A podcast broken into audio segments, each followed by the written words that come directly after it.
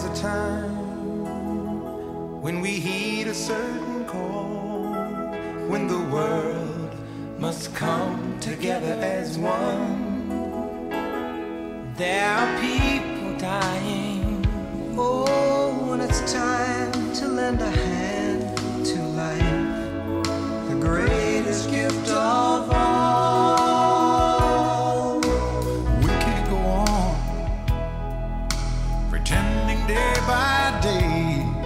That someone, somewhere will soon make a change. We all are part of God's great big family. And the truth, you know, love is all we need. We are the world. We are the children. We are the ones who make a brighter day. So let's start.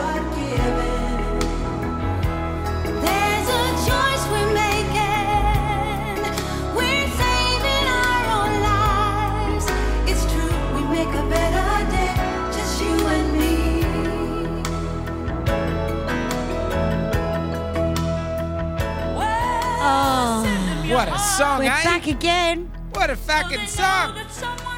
It is a good song. Oh, I love it. I think it's good. It makes me feel good.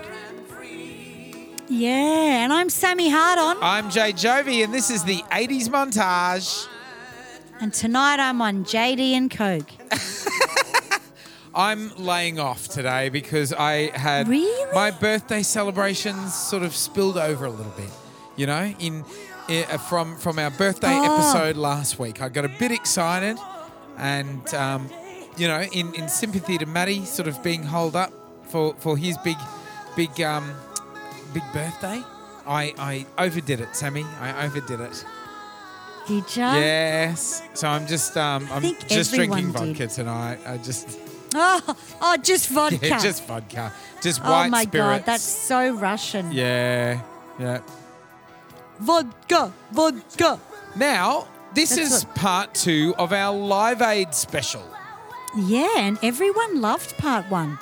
Did you like Live One out there? It was a long episode, but look, as we mentioned, it this was bang in the middle of the eighties. Live Aid was bang in the middle of the eighties, and it was a huge, huge turning point, enormous turning point for the world. Because it was the beginning of, I guess, globalisation. It became real for everybody. And it was when uh, charity started becoming trendy. Yep. You know, and it, and, and music did. music changed the world. Music sort of changed the world. People could see how you could um, basically use rock and pop music to actually make a difference in the world. Absolutely. So today... We're going to start talking about We Are The World. Now, good song. Yeah, great song. I actually looked at a doco today on this song. Yeah, right. Very funny shit happened. And I was sort of looking at it going, some incredible singers. And I started thinking, why didn't they ask Madonna? Because she wasn't a singer compared to these pricks. Yeah, these people it's interesting. Could sing. It's interesting. Uh, it's, uh, look... Madonna, I don't know about that. There, you know, there are there are a lot of a lot of weird things happened with the uh, with the American production of this, and I mean to put it into context with what we've talked about already in episode one of Live Aid. Um, this was basically a response to Band-Aid and Do They mm. Know It's Christmas?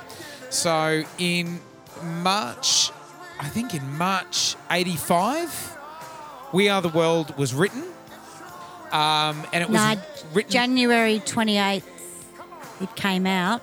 That well, was a long time before. Well, that's when it came before. out, but it was, um, yep. it, it was uh, written by Michael Jackson and Lionel Richie. Now, um, it was also produced by Quincy Jones, which was a huge element. Now, everybody kind of... Everybody kind of... credits those guys with being the, you know, you think of We Are The World, you think of M J, you think of Lionel Richie, and you think of Quincy Jones.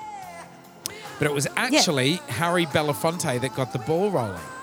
Mm-hmm. Harry Bel- Belafonte, you would never, you know, unless you had sort of uh, looked into this further, um, you would not sort of credit him with, with getting the ball rolling. And I mean, his his reaction to this was um, in in basically in response to Band-Aid and Do They Know It's Christmas?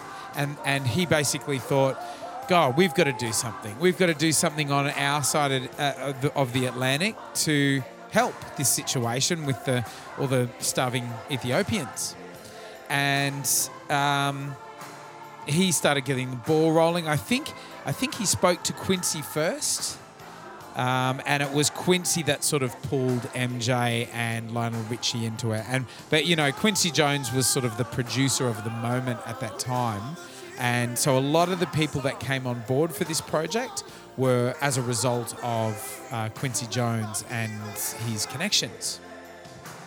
Yeah, um, Bob Geldof was responsible to some degree though, because he was invited to the recording and he did do a speech in front of everyone that was performing in, on the single, and said that this was his idea with Band-Aid to give to the world and help feed the world.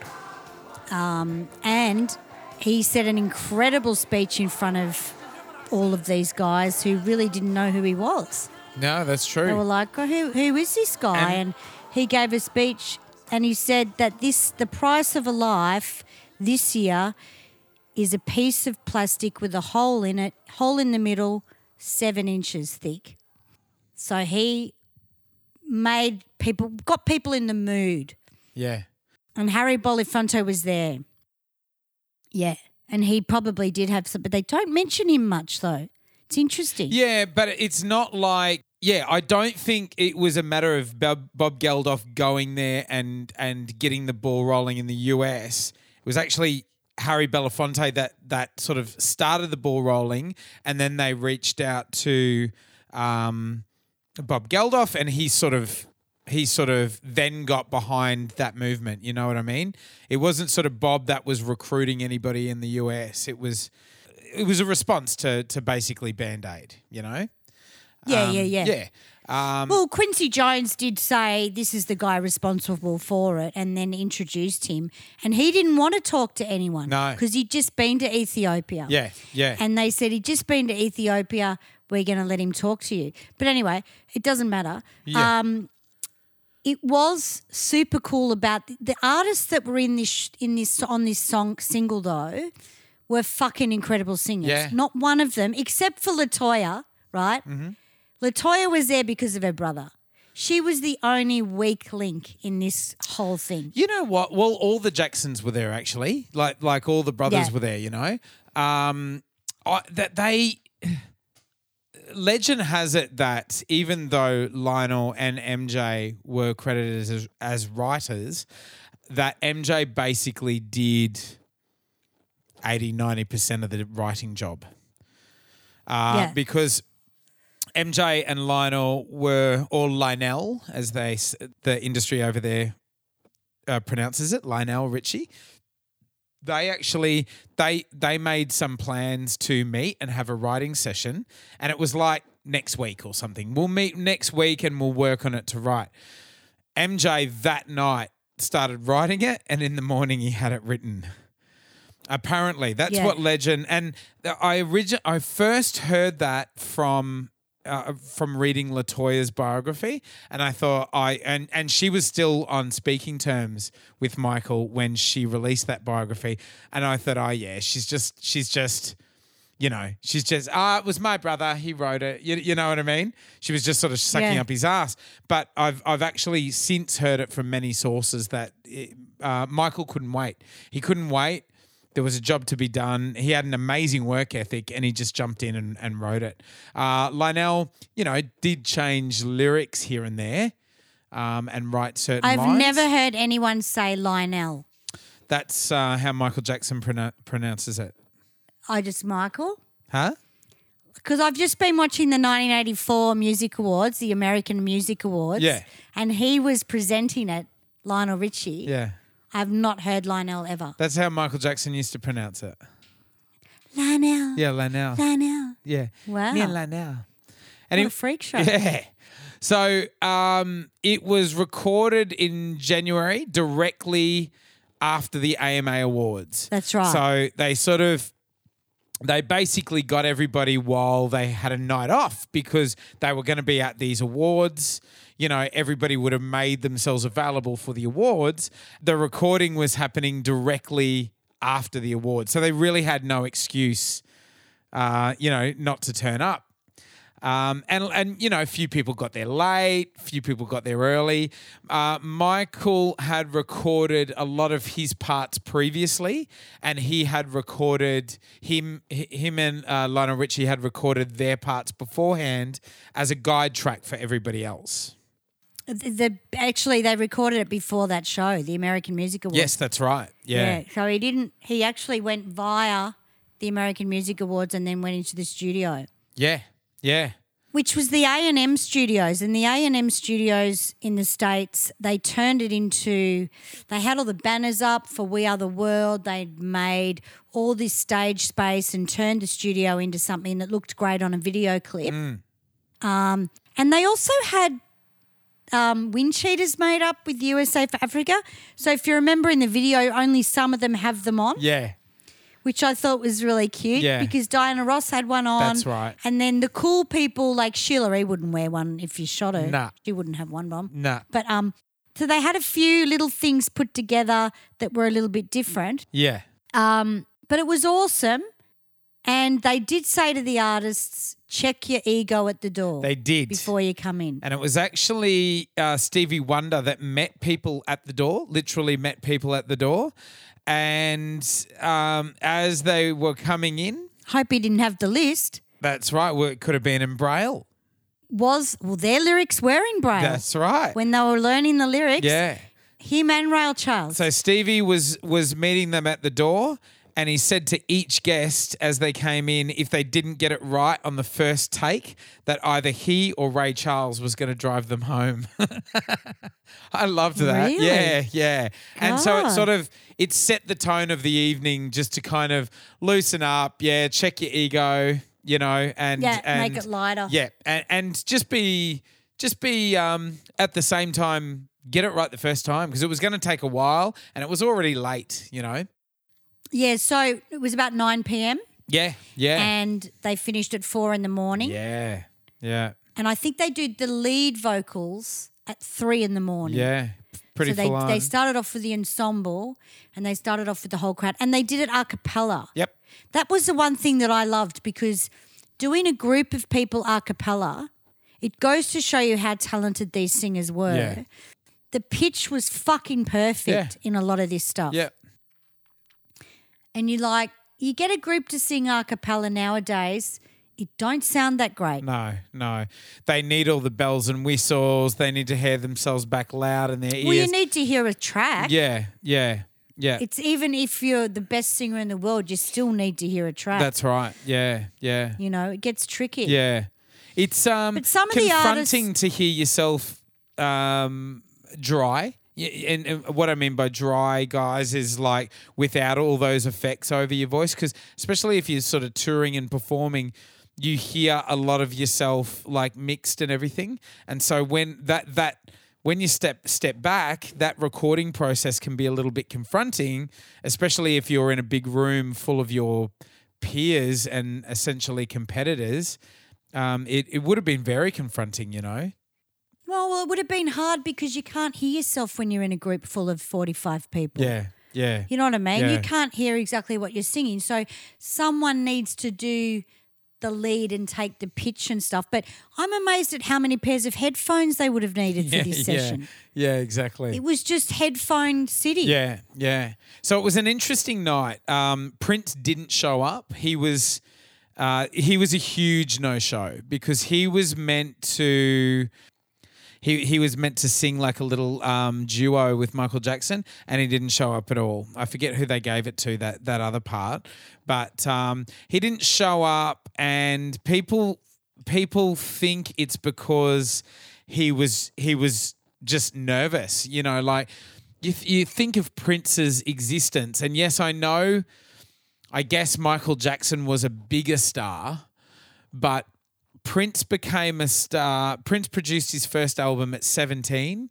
He was like a mega star by the time he was twenty and lived and died as a megastar in sort of Prince world for the rest of his life, you know. He he created this world around him. Um, at least at this stage, Michael Jackson had his his brothers and his family around him to sort of keep him somewhat grounded. Prince didn't have that. Like, you know, Prince was in Prince world. So the thought of him like going in and recording with all these other artists would have been very, very confronting for him. Um, he ended up writing a song for the album that this track was on. So he wrote that song for The Tears in Your Eyes. Remember that one, Sammy? No. Don't remember that one, babe. So, uh, yeah. Oh, good story. So, um, so he wrote that for the album. And so even though he was criticised for not showing up, um, his counter was, well, you know, I ended up doing more than what I was asked. I, I wrote a whole song. I wrote a whole song for the album, you know. Um, yeah, but it sort of, yeah, yeah, it didn't show a lot of team spirit. Sheila E. went, you know, Sheila E. Yeah. went. Yeah. But he was on the Purple Rain tour though as well. Yeah, but he was free that night. He had been at the awards with Sheila. Oh, mm, okay. Yeah. Yeah. Now, an- Look, I don't know. Another I don't know. another no-show was Eddie Murphy. Eddie Murphy was meant to be there as well. He didn't show up because he was recording that night as well, and he was recording Party All the Time with his old mate bloody Rick James. Now, he really? would have yeah, he would have been our one dick for, for this episode if we'd not already played it in a previous episode. But, you know, he didn't show up to uh, We Are The World to go and make Party All the Time.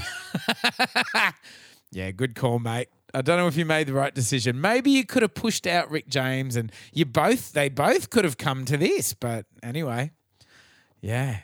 Yeah, interesting. I think um, the, some of the artists that were on We Are The World, just to let people know, mm.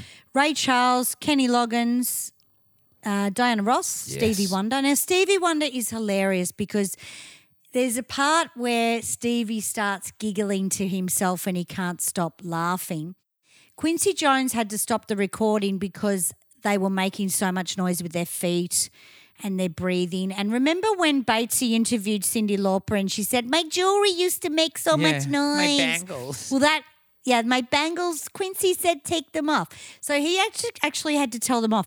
And Stevie Wonder was sitting there piercing himself laughing at these people making too much noise. And I'm thinking, why would he be fucking laughing? But he's probably laughing because it's not him tripping over all the fucking leads for once. Yeah.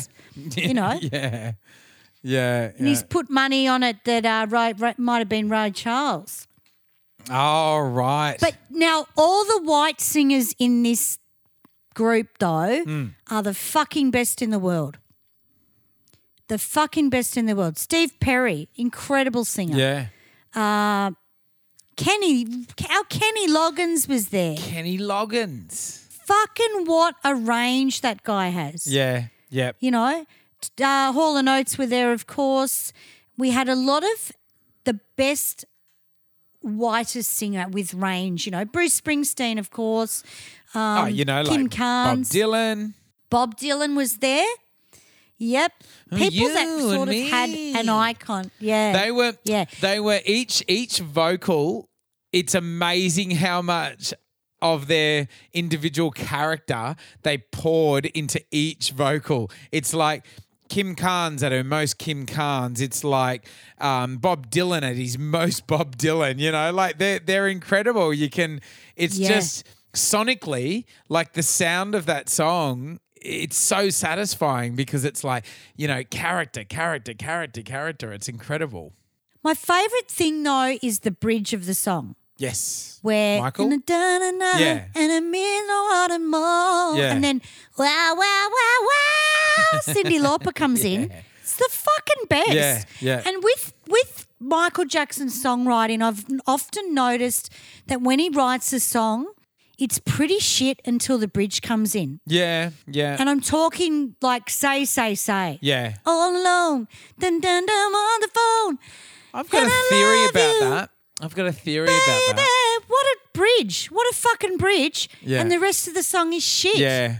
I've we Are th- the World's pretty shit, except for the bridge. Yeah. I've got a theory World about class. that, and that's that um, he would have done a lot of ro- his foundation writing. Like he would have become a writer when he was growing up with his brothers. And if you'll notice, he sings the bridge in a lot of Jackson songs.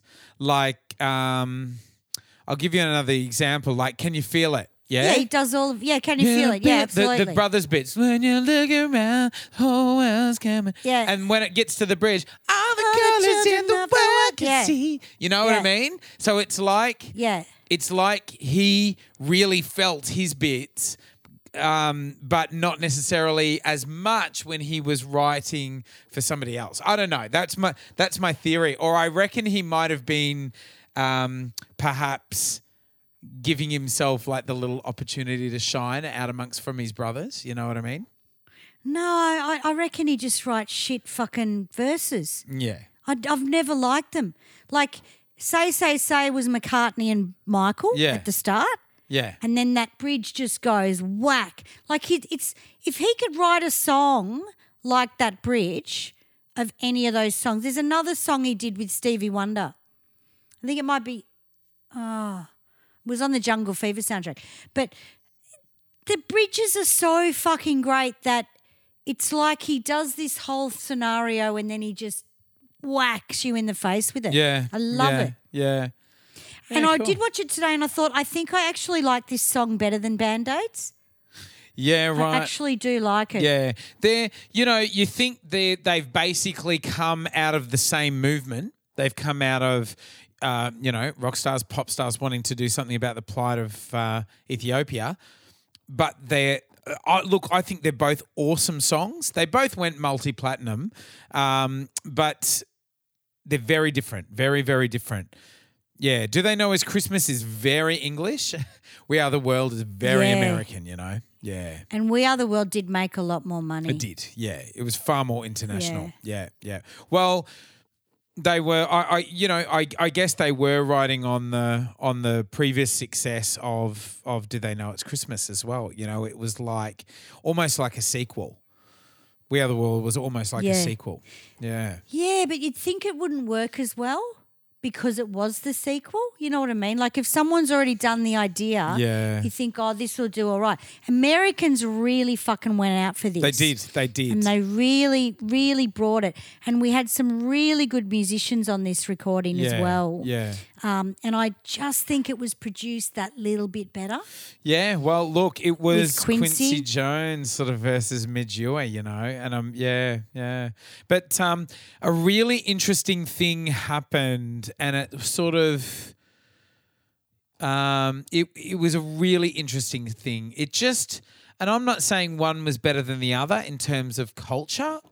But it just shows you uh, the just shows you the difference, I guess, because essentially We Are The World was recorded in Hollywood, you know, like it was it was recorded in Hollywood. So um, when they were recording Do They Know It's Christmas back in Notting Hill and they got hungry during the recording, they just sent out for fish and chips and stuff, you know. They had like – you know, fish and chips in, in, in paper and, and, you know, all the Brits were like eating out of the fish and chip paper. When they got hungry, you know, in, uh, recording We Are The World and it's in Hollywood, of course they put the world out, word out for catering um, from neighbouring uh, places, but it was like, you know, the best restaurants in L A that that sort of came and catered it. And they put on this amazing spread, you know, and they were also like prawns sh- and shit. Yeah, yeah, just incredible uh, sort of world-class food. And they got berated by by um, Geldof for that because he's yeah. basically – Yeah, because he was there. Yeah, because he was like, fuck, you're doing – you're singing this song for charity for kids that are starving. You've got fucking cameras everywhere and here's this big sort of luxurious banquet table laid out. Pretty shit. They, they, yeah. they just they, – they, they wouldn't have seen it like that. And, I mean, uh, Geldof had just come back from Ethiopia, you, you know, re- recently, it, he would have been very, very sensitive to this type of thing. But look, it was his job. And I kind of agree with you. Yeah, yeah. It was his job to sort of constantly pull people into line with this, as we know, as we talked about, you know, um, in the previous episode.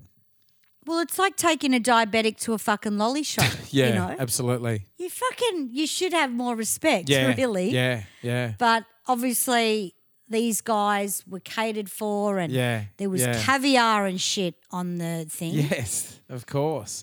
So go and watch some footage of the making of We Are The World. It's fascinating.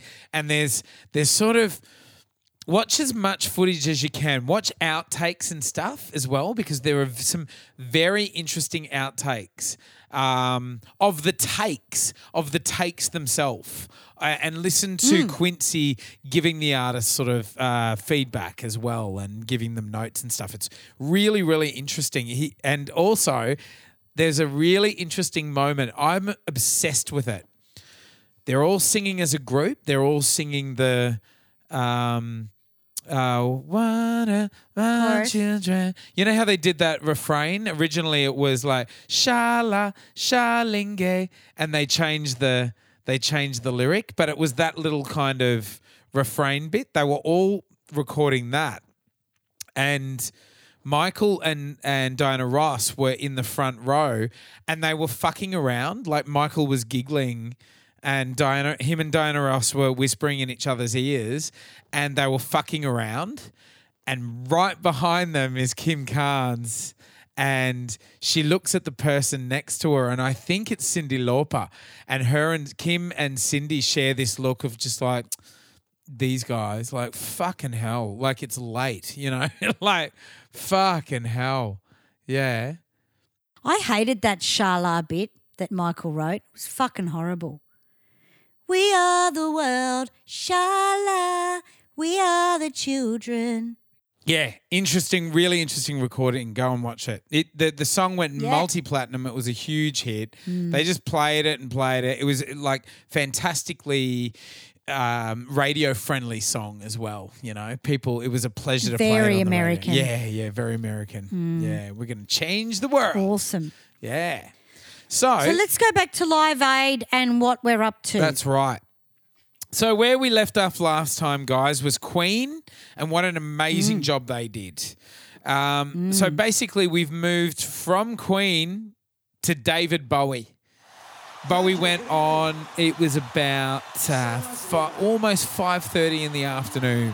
So David David walked out to T V C fifteen, which is one of my favourite David Bowie songs. Remember that one, Sammy? Yep, fucking oath. I remember every single song. I had to fucking look at him twenty-five times each. Yeah, that's right. He'd... I didn't know this one before we did no, the show. No, to be though. honest, I didn't either. I didn't mm. realise – I recognised it because I, I mm. from watching this footage of him walking out to it because they were jamming mm. it. They would they started jamming in his band and he walked out to it and then sort of finished the song. Yeah. So he then did Rebel Rebel, he did Modern Love and he did Heroes. He actually cut his set short.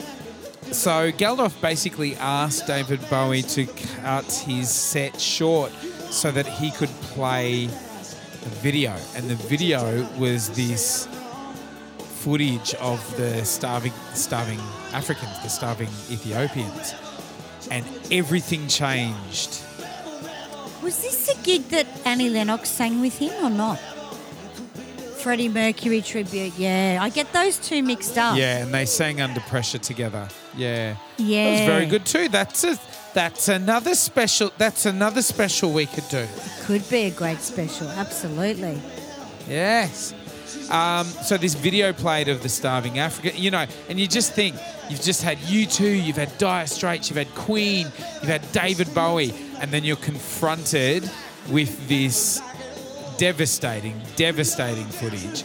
And it was played to, it was, they played Drive by the Cars. Who's gonna drive you home tonight? Wow. The incredibly touching song.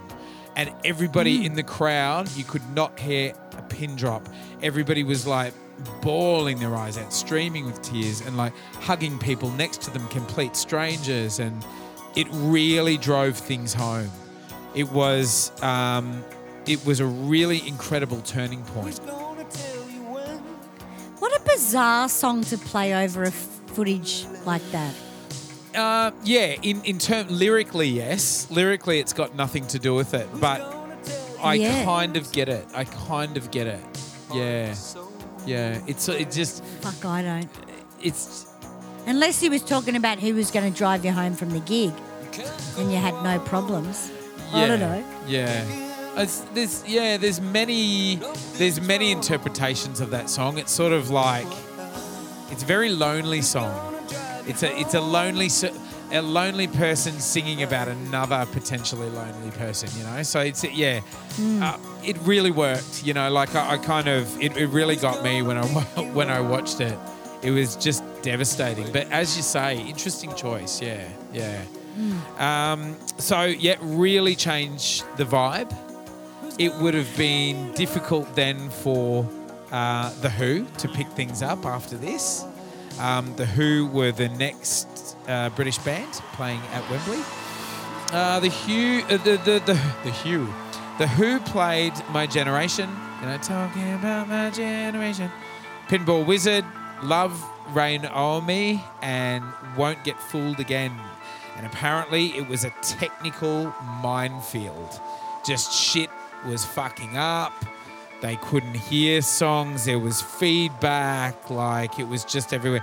When as soon as um, as soon as they started sort of crossing to the U S and everything, which was around sort of Paul Young territory. So you know, four bands before this, things started to get a little bit weird.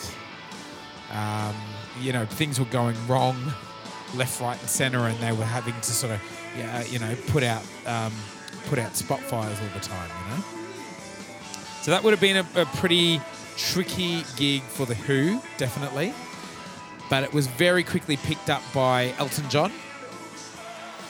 Good old Elton. Who would have been piano vocal? Yeah, yeah. He had the longest set of the day. Else? Did he have any band members or just him and the piano? Yeah, yeah, yeah. He had um, he had band members. Not sure if they were right on stage or playing from off stage or what, but... Um, he played I'm Still Standing. He played Benny and the Jets, Rocket Man. He pl- he sang Don't Go Breaking My Heart with Kiki D. So he had Kiki D. Yeah. He sang Don't Let the Sun Go Down on Me um, with Wham. So he had both of them. Everyone thinks it was just George, but it was actually both of them. Um, and that, you know, that song became quite a famous duet for those guys because they would... Uh, they would play it years later for... They would record it themselves and, and release it. But they used to play it live at each other's shows. So Elton would turn up to George's shows and vice versa. And I think they also played it at the benefit for Freddie, uh, you know, Freddie's death.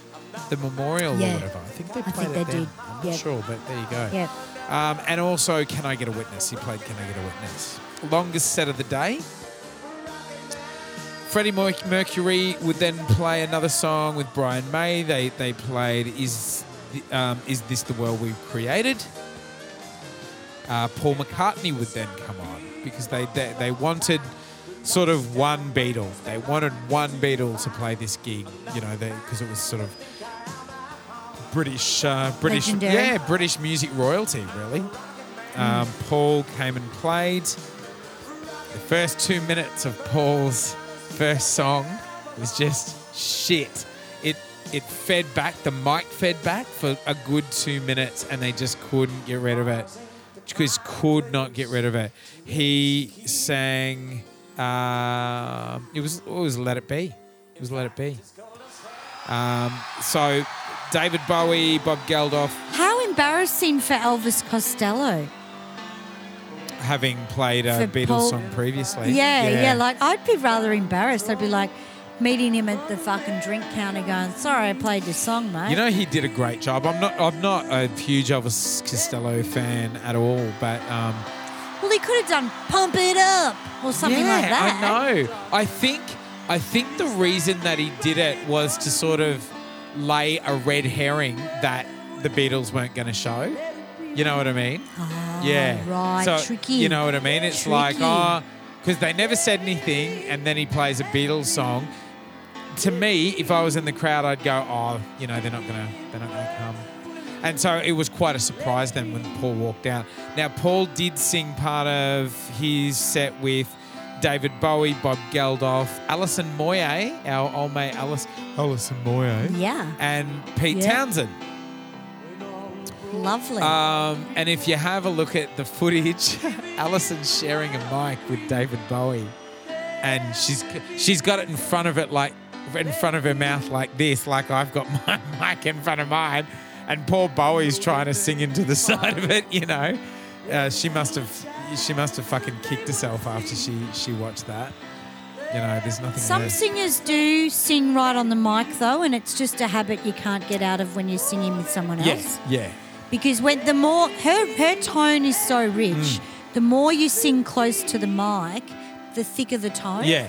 So I, it kind of explains to me that that's what she's used to. But it is tricky when you're in a situation where you've got to share the mic with a rock star, you know. Yeah, yeah, exactly, exactly. Because they're not they're not as directional as people think they are. God no, no. Yeah, yeah. Anyway, so um, the audience saved the day. You know, even though he's. Even though his his uh, the first two minutes of his set was just a technical minefield as well, the audience all joined in, you know, and and made it sort of beautiful, made it a really beautiful moment. Um, and Paul is such a professional. He he just sort of was so charismatic and um, did, ended up doing a great job. It, it, it ended really well. Now. Um, short and sweet, he was just on very quickly, and then he was joined on stage by Band-Aid in its entirety.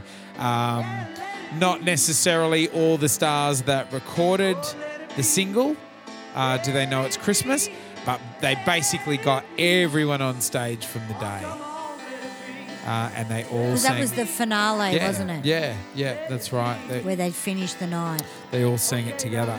Now... Um, It's Bob, Bob Geldof, when he was introducing it, he because they're sort of pouring on stage.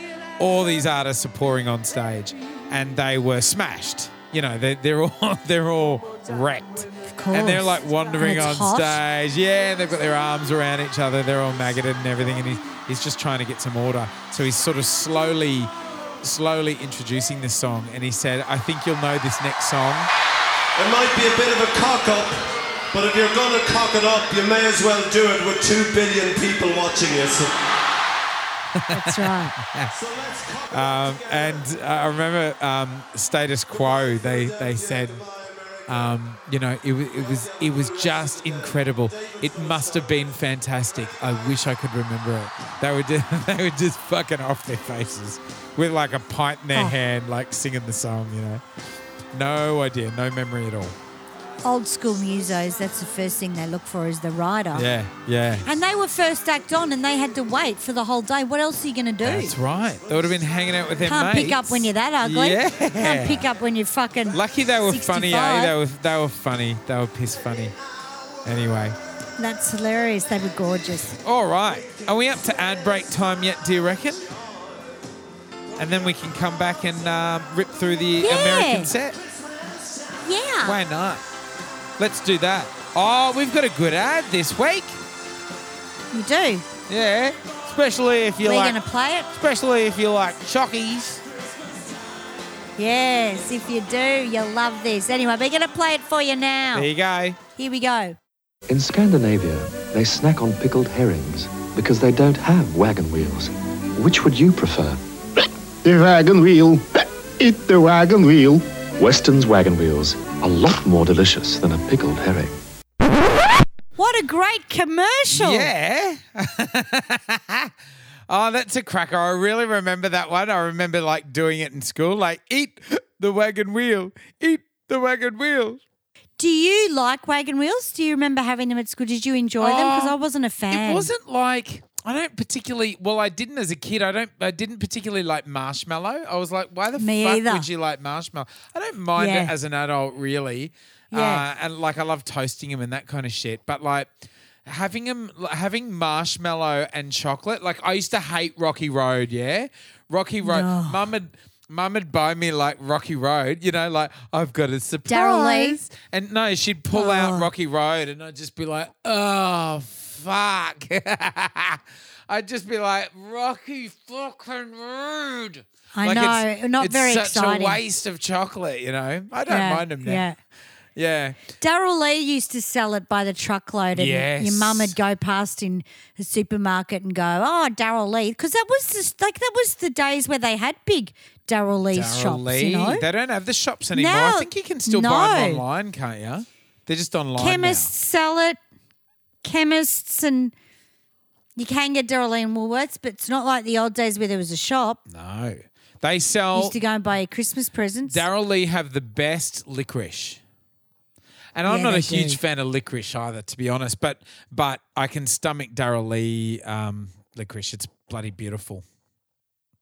There used to be an ad for Wagon Wheels. Might have been the seventies and it was a young kid drip, dressed oh, in a cowboy here we thing. go. Yeah. And he went, these Wagon Wheels are the best Wagon Wheels and the blah, blah, blah. And he used to do like this recital.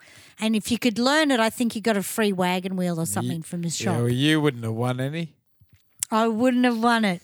But I remember Batesy. Batesy was really good at it.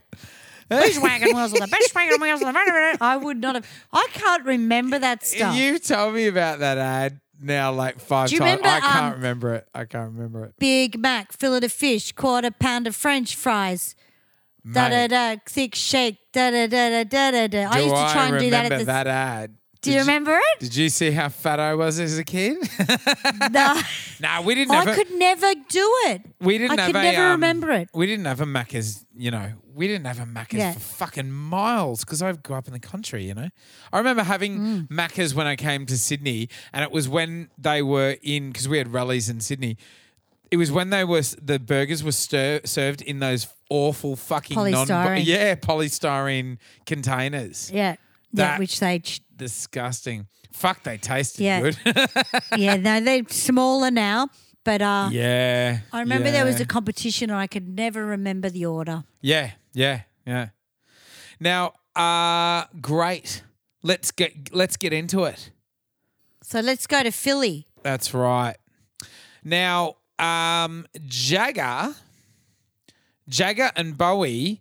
We're going to tr- going to try to do like a live duet where Bowie was going to be in the U S, Jagger was going to be in the U K, and they just technically couldn't work it out yet. And, and really, I don't think you could do it today either. Really, nah, nah. There's no. just there's latency and all that kind of shit. It's just it's too difficult, you know. Um, and so they ended up recording one of our favourite songs, which is um, Dancing in the Street. So they and didn't he ask – he asked Harvey, the the lawyer, whether they could sing in a spaceship. David Bowie decided he wanted to sing that was his Bowie's part idea. in the spaceship. Yes, yeah. yeah. And Harvey said he was so caught up in it that he wanted to – he he was nearly on the phone to NASA going, they did. They called I need a NASA. spaceship. They called NASA. Because he was so excited, yeah. Well, how Bowie That's is that hilarious. to record in a spaceship, you know? But how funny is it to be that caught up in it that you got this smart lawyer, Jewish lawyer, that's going to ring NASA to see if it can be done? Like yeah. he just thought it was fucking stupid himself, yeah, you know? Yeah. But when someone's so excited about something, it can make you want to make it happen. But I love how Bo- it's Bowie that thinks of it and comes up with it because it's like yeah. he, he was an alien anyway. So it's um, mm. so look, instead of playing it live, they recorded the duet of Dancing in the Street and the film clip was shown simultaneously at both stadiums. So that's that was our little sort of, you know, dual moment with those guys and just like one of the most cringy clips I, I can remember. You know, it's like your dad and your uncle fucking getting up and doing a duet just like, oh, God. Bob Geldof said it was a, it was the both of them trying to out-camp each other. Yeah, that's, that's right. That's all it was. He said that you know, like Bob who, Geldof was who like, could oh, be I couldn't watch it anymore. Yeah, you know. Basically, that's all it was. Ah, uh, fantastic. But all the sales went to Live Aid, so that was pretty cool. That's right. That's right. All five of them. So um, so in the U S, it's kicking off. It's kicking off. Now, things were very, very on the edge with the U S show. They had a promoter. What was his name? Um, I don't know. Bill Graham. Oh, he was the network guy of the T V station, wasn't he? Or was he the promoter? I don't know. He One was, of them he was, was the promoter, causing a lot of trouble. Oh, yeah, he, okay. Yeah, he was the promoter. And he was actually trying to – he was meant to be getting artists onto onto this list, you know, onto this uh, That's right. this this order. And but instead he was actually like tr- talking them out of it because, you know, yeah. there, there had been a little – there had, was already momentum with this whole movement. So artists were wanting to do it, wanting to jump on. Uh, when he'd when he'd call and speak to their representation, this fuckwit was trying to talk them out of it. He was a yeah, complete he, nightmare. They just – he just didn't – he wanted to keep the idea more in America and wanted to sort of steal the idea in a way and not – and he just didn't like Geldof. Geldof had organised all this stuff and he just wanted to be a little bit of a, you know, like a, a person that wanted to basically steal the idea. Yeah. He wanted – Control he, freak. Yeah, he wanted ownership of it. Um, he felt that it was too um, Anglo-centric. It was too sort of British, British-based. He was terribly threatened by that. You know, he, he felt that the British were taking credit for all this work, and it was just fucking ridiculous. At the end of the day, kids were starving. Nobody, nobody fucking cared about that shit. You know, they were just trying to raise money to to. to stop these kids from dying. And here's this prick fucking worried about, you know, c- wanting more credit, you know. Ridiculous. He was. Yeah. So they start they kicked off quite early in the U S. They they um um I've got s- I've got seven a.m. written down. I've also got nine a.m. written down, but you know, either way it's um it was fucking early. They probably they probably let the crowd in at seven a.m. Um things mm. kicked off. They had many big-name hosts and sort of presenters, Jack Nicholson being one. Like you would never, mm. you know, you would never think like uh, Jack. You would never put that together in your head.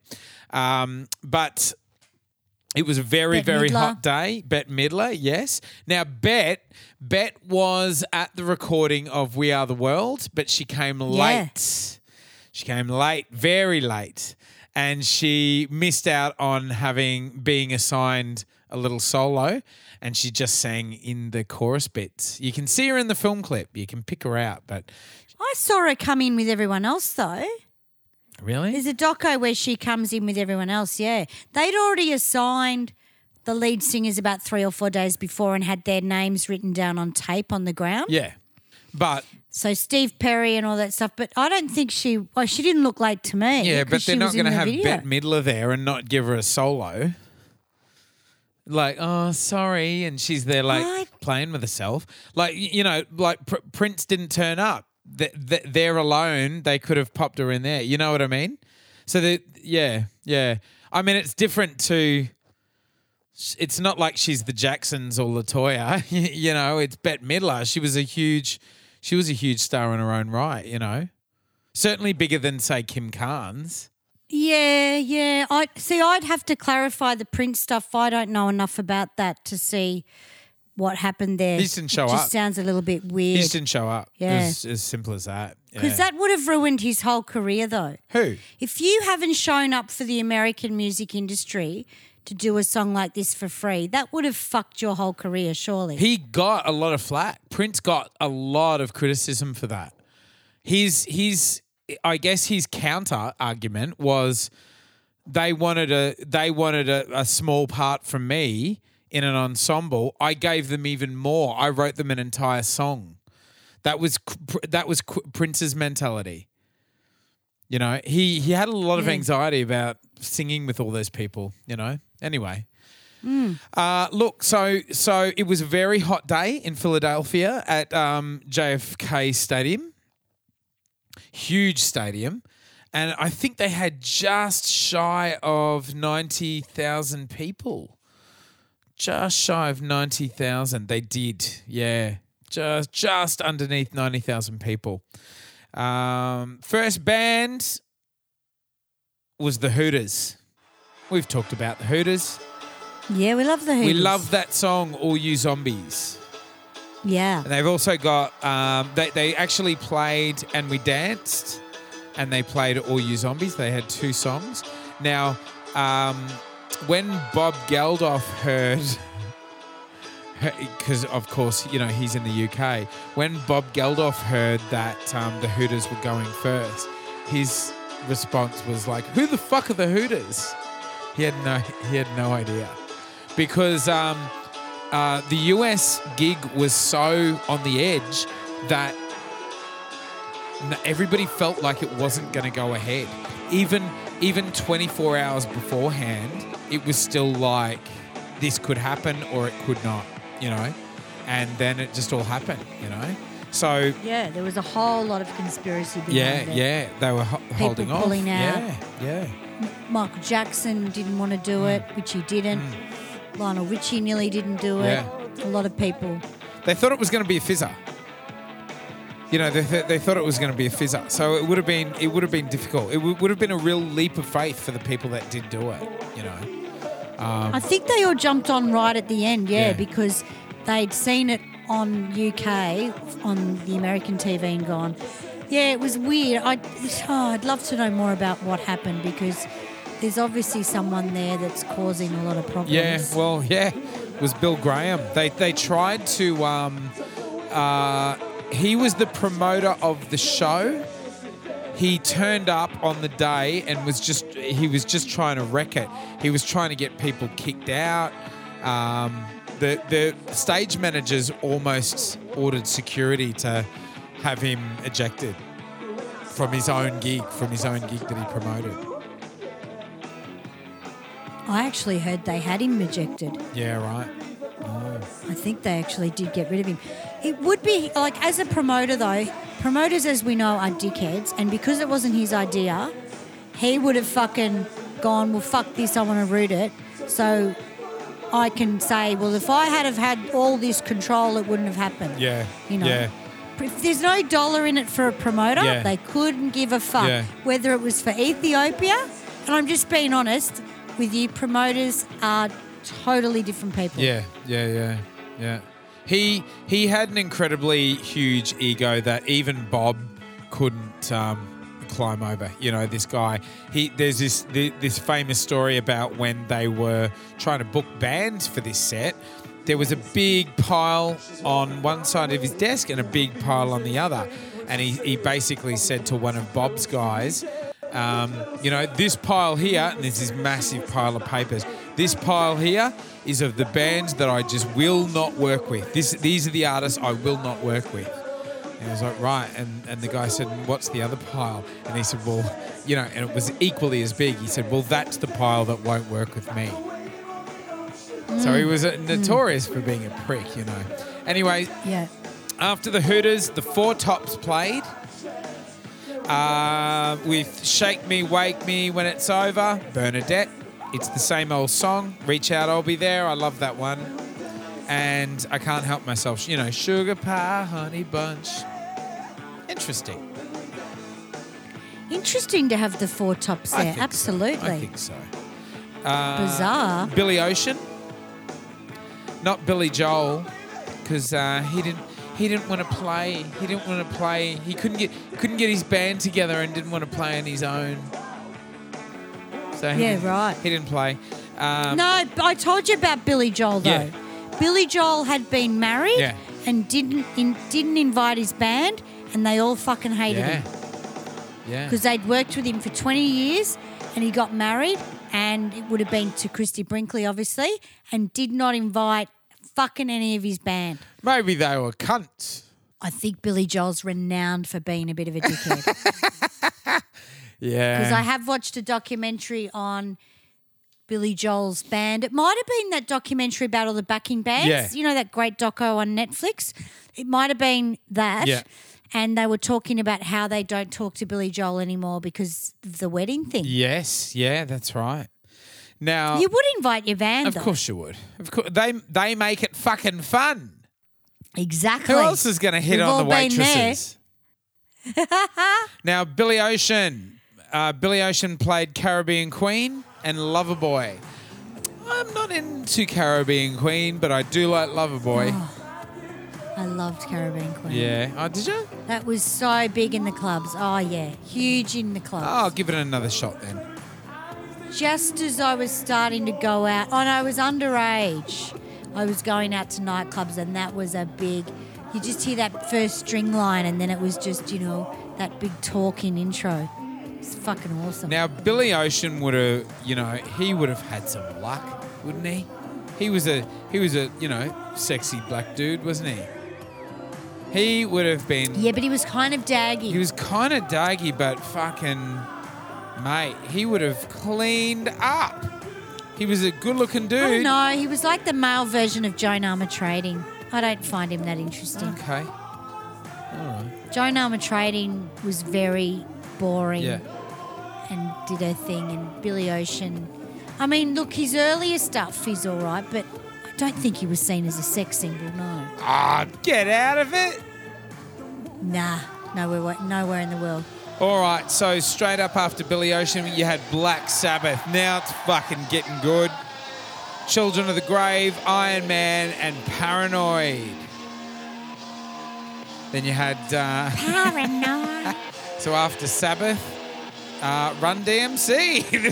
It's just like the craziest fucking set, you know. It's uh, Was or- it actually Sabbath or Ozzy Osbourne? Uh, I don't know. I don't... I, it was Sabbath. Oh, okay. I don't think it was... Yeah, because um, I've got a I've got an Ozzy Osbourne list, and I thought, why would they say Ozzy Osbourne if it was Black Sabbath? That's really interesting. Yeah, I think it was Sabbath if they're playing those songs. Oh, cool. Yeah, yeah. I hope so. Yeah, yeah. Um, yeah, Maddie's it's confirming it was Sabbath. Rock. Anyway, so R- yeah. Run D M C, Jam Master Jay, and King of Rock. That's what they played. They would have been fucking awesome too. Yeah. I love Run, Run D M C. Yeah, yeah. Um, Very cute. Look, in an attempt to rip through, I'm going to rip through. We've got Rick, Rick Springfield, Rick Springfield, our old mate, with Love Somebody, Touch of the Heart, and Human Touch. Didn't do Jessie's. Didn't do Jessie's. Do you know what? I don't think Jessie's was really that big. Then. It sort of became... Then yeah. It sort of became big when the Shazzers came out and, and started listening to it. Yeah, I actually think Rick Springfield's Jessie's Girl was big, right? It was big. Yeah, but it's big, the cover band scene that's actually made it bigger than what it yeah, really was. Yeah, probably. Yeah, you know what I mean? Like I don't believe that it was that big that we all. It's just the cover band scene. Everyone does it, and it has this resurgence of whatever you know. Yeah. It's been in a few things since as well, like it was in Glee, uh, you oh, know, okay. yeah. So it's it's had sort of revivals in pop culture over time as well, yeah. Shit ones. Um, so after Rick Springfield, you had uh, R E O Speedwagon, our mates that we were talking about the other week. They had they played "Can't Fight This Feeling" and "Roll with the Changes." They only played two songs. They weren't that big. They're huge in the U S. They weren't that big in Australia. Yeah. Yeah. U S they are, but in Australia and in England I don't think they were that yeah. big. See, there, a lot of these bands um, were huge in the U S, but like a lot of the U K didn't know them. So they yeah. they wouldn't, they weren't, a lot of these earlier ones. So, so this is something to note. A lot of these, well, all of these earlier ones were not shown at the live event yet. So we haven't yet crossed with these acts that we're mentioning now to the U K. Uh, a lot of these, I mean, obviously they knew Sabbath, you know, but but um, say, for instance, the Hooters. The Hooters were really big in Philly in particular, but they really didn't know about them in the U K. Um, and and that's like sort of any any opening act at any uh, at any gig, they will put a very popular, cheap local act on, and, and that was why they why they popped Hooters on, you know. Um, R E O Speedwagon went into Crosby, Stills and Nash. Do you like them? No. Oh, okay. Uh, Southern Cross. T- Never in a million years. No. Uh, not even. Oh. Not even Stills. No, not even Nash. Didn't he? Wasn't he? Weren't? Wasn't one of the father? Didn't they father the fucking other boring band? Those three chicks, and he fathered one of their childs. Crosby, I think it was Crosby. Oh, I don't know. Oh, or their daughters of them, or nah, something. No, you're thinking that of Winston, fucking... Wilson Phillips. That's yes. That's the Beach What's Boys, the story baby. With that? That they're the Wil- They're the right. Wilson. You know, Brian Wilson. Oh, it? Okay. I thought. Yeah, yeah. I was going to say. I think one of them wanted sperm donors from Crosby, Stills and Nash, but I might be wrong. Oh. Might be just a might have been a a uh, story that I heard. Yeah, yeah. Um, so they played Southern Cross, Teach Your Children, and Sweet Judy Blue Eyes. I know fuck all about Crosby, Stills and Nash. Yeah, me too. Yeah, but and they're more sixties and seventies, aren't they? That's right. Then it got good, and it's about to get even better. Judas Priest. Thank you. Judas Priest played uh, Living After Midnight, The Green Menelashi, Menel- Menelishi, whoops, and You've Got Another Thing Coming. All right. Now, next, we've hit midday, right? We've hit midday in the U S.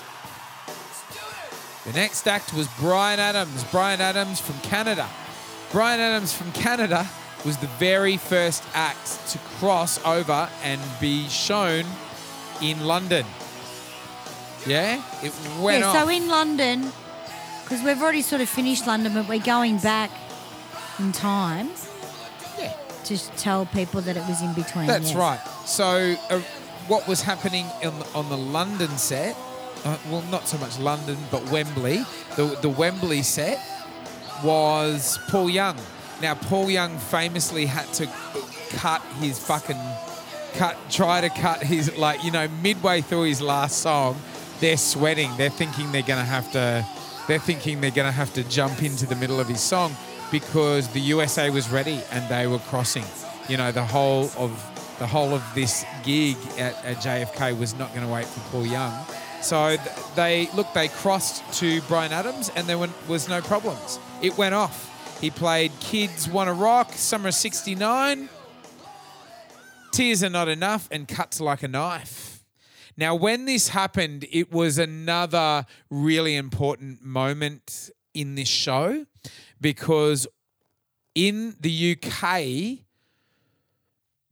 it's it all became like a big celebration. It became a huge, big celebration.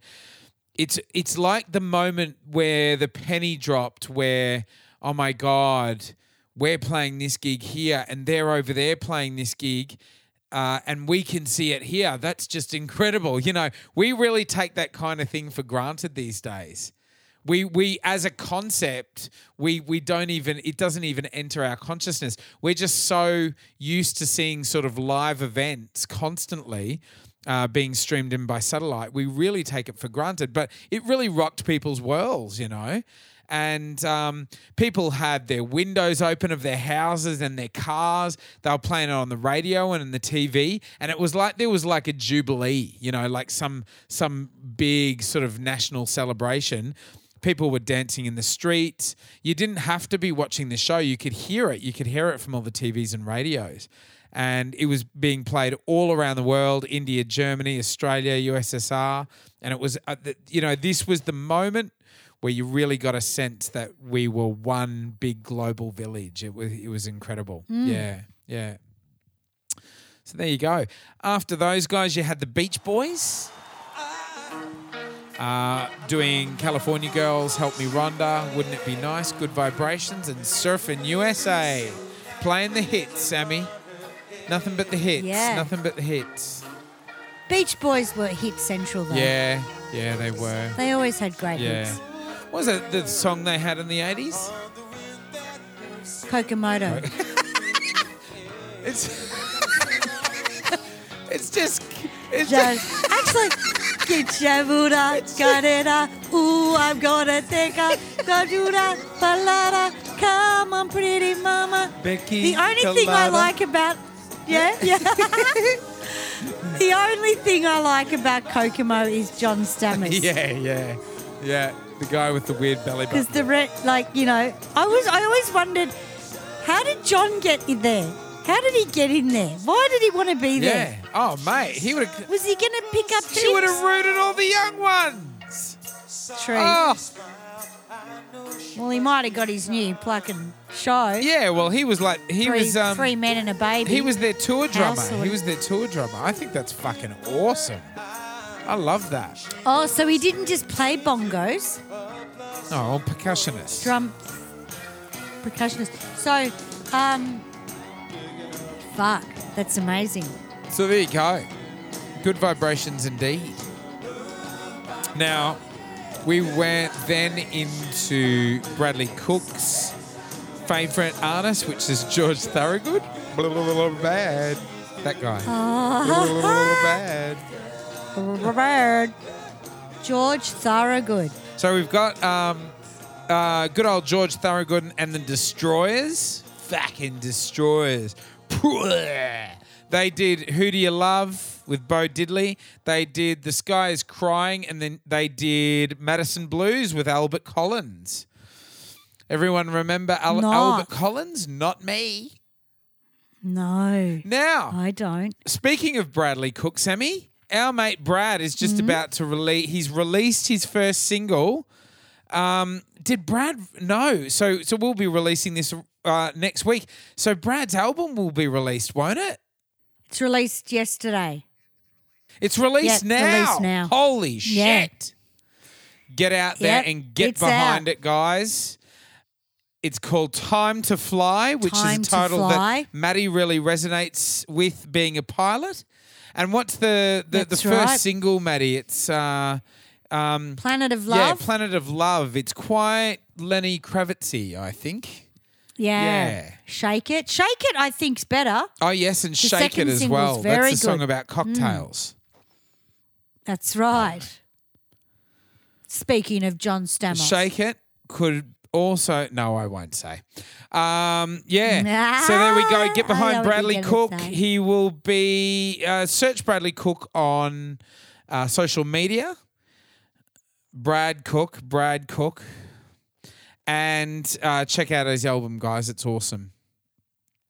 All right, so after George Thorogood, you've got Simple Minds, our mate Simple Minds, with Ghost Dancing, Don't You Forget About Me, their big hit, and Promised mm. You a Miracle. Promised You a Miracle. Simple Minds are interesting for me. Their earlier stuff, I think, shits all over their eighties, like the, the really late eighties yeah, stuff. Yeah, you've said that, hey? Have I? Yeah, you've mentioned that before. Oh, I must. No, I found that quite, okay, quite I, interesting because really, I did. I, I really. I did go and check out their earlier stuff, and I'd, I'd, I'd agree actually. Oh yeah, it's so new romantic and stuff, and I liked um, Up on the Catwalk though. That was a brilliant track. But I just found they were a little bit sexier in their early d- albums. Yes. Yeah, absolutely. But Don't You Forget About Me obviously was very popular from, was it Pretty in Pink? Yeah. Or was it the no, other it's one? Um, Breakfast Club. Breakfast Club, yeah, yeah. Yeah. So that song, of course, Don't You Forget About Me, originally offered to the Pretenders and uh, what's her name, Chrissie Hynde? Yeah. Chrissie Hynde was married to the lead, lead singer of Simple Minds. And yeah. she said, um, yeah, oh, I don't know if it's us. Maybe offer it to yeah. Simple Minds. And, and they did, and the rest yeah. is history. There you go. Their vocal is quite similar, I think. Yeah. yeah. I guess. I love singing Chrissie Hynde stuff. I find that really interesting because I don't really like the Pretenders. But The Chain Gang is a fucking great song yeah. to sing. Yeah, yeah. It's just something about the uh, yeah. her wave in her voice. That becomes really enjoyable if you do it in a cover yeah, band. Yeah, yeah. It's quite Bob Dylan, her voice, isn't it? Yeah, very I, much I, so, um, yeah. I love um, I'm Gonna Make You See Nobody Else. Yeah, I'm Special. Oh, yeah, I love that uh, song. Do you like track. it as a chick? Oh, God, yeah. What about as a guy? But my old man loved this song. Hey? He used to show me the video. He used to, my dad used to love um I can see Special. Your dad sort of slipping into a lovely pair of stilettos. Loved her. Playing this song sort of when Mum was out. Dun, dun, dun, dun. Yes. Dun, dun, dun, I know, dun. Right? Oh, he loved that song. I hope I never actually do get to see that. Anyway, Simple Minds were followed up by The Pretenders. There you go. They they perhaps came in the same car. Same she, car. She gave him a lift. That's right. She gave him a lift. Uh, Time the Avenger, Message of Love, Stop Your Sobbing. Oh, shit. Stop Your Sobbing, Back on the Chain Gang, Middle of the Road. And my phone's on ten percent, so we really need to go for it. Yeah. Or, no worries. All right, so after Pretenders, you've got Santana. I fucking hate Santana. Yeah, I'm not a big Santana fan. You know what killed it for me? That fucking awful song that he did with Rob Thomas. Horrible. Smooth. Do fucking Jewish bar mitzvah. No. I I don't like Rob Thomas, really. No. He's a little bit beige. Yeah. He's He was actually the start of the beige sort of guys to come through. Never liked Rob Thomas. Nah. So Santana did, look, Brotherhood, Primavera Invasion, Open Invitation, By the Pool and Right Now. Did he? Oh, never heard yeah, of any of them. Yeah, fuck, they would have been boring. So then you've Why got... Why didn't they do Black Magic Woman exactly, and shit that people exactly, knew? Exactly, exactly. Look, Santana, look, everyone, yeah, uh, I think he's overrated. Can I say that? Um, is every Look, he's a great guitarist and he does have a an, a great spin and a different guitar yeah. sound.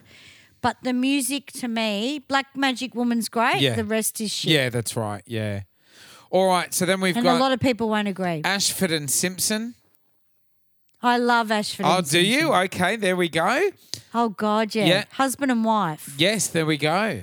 Um, Ashford and Simpson were a husband and wife, and one was a really short chick and then a tall guy. Yes. And they were just – they had a song called Solid. Solid, solid as a rock. And it was really good. It was a fucking great song. They actually opened with Solid and then they did – And what did they play after that? Then they did Reach Out and Touch Somebody's Hand, which is, you know, quite a wet song, isn't well, it? Well, they would have had to because they didn't have much else after nah. Solid. They did that with Teddy Pendergrass, you know? You with me? Yeah. Then, then we had Madonna. Holy shit. Yeah, now this was the shit. Now we're getting good. Uh, Mad- and it was very late in Australia as well. Yeah, yeah. So it was a very, very hot day. Yeah, know this. Yeah. Madonna, Madonna had just had this scandal. Um, she had had old yes. photos that she sat for when she was starving in New York. Yeah. Um, nude photos. Sorry, the uh, photographer in sold them. Playboy, I think. Yeah, yeah. I think it could have been Penthouse. Might have been Penthouse, you're yeah. right. Yeah, it was Penthouse. Um, yep. She Madonna hated this, hated these photos. I think she ha- she did, look. She wasn't. It was no big deal that people were like looking at her boobs and her naked body and stuff. But I think she would have preferred to do it on her own terms. She wanted to, you know, she was fucked yeah. off that some prick had gone behind her back and sold these photos, like, you know, just because she was famous and he knew he'd make a buck out of them. And she would have preferred to do, you know, if people wanted to see her naked, she would have preferred that it was on her terms and that she did it sort of artistically somehow. These, these were just like her stripping off and looking like a tart. That's right. Know? I mean, what... Look, they weren't that artistic. No, they weren't. He was a pretty bad photographer. Yeah. It was a pretty bad shot. There was a shot of Madonna crouched down on her knees with a cat in between her yeah. legs. Uh, for people that remember, what about the one? It was just the, the worst fucking photography ever. What about the one with ever. the ping pong balls and the snake?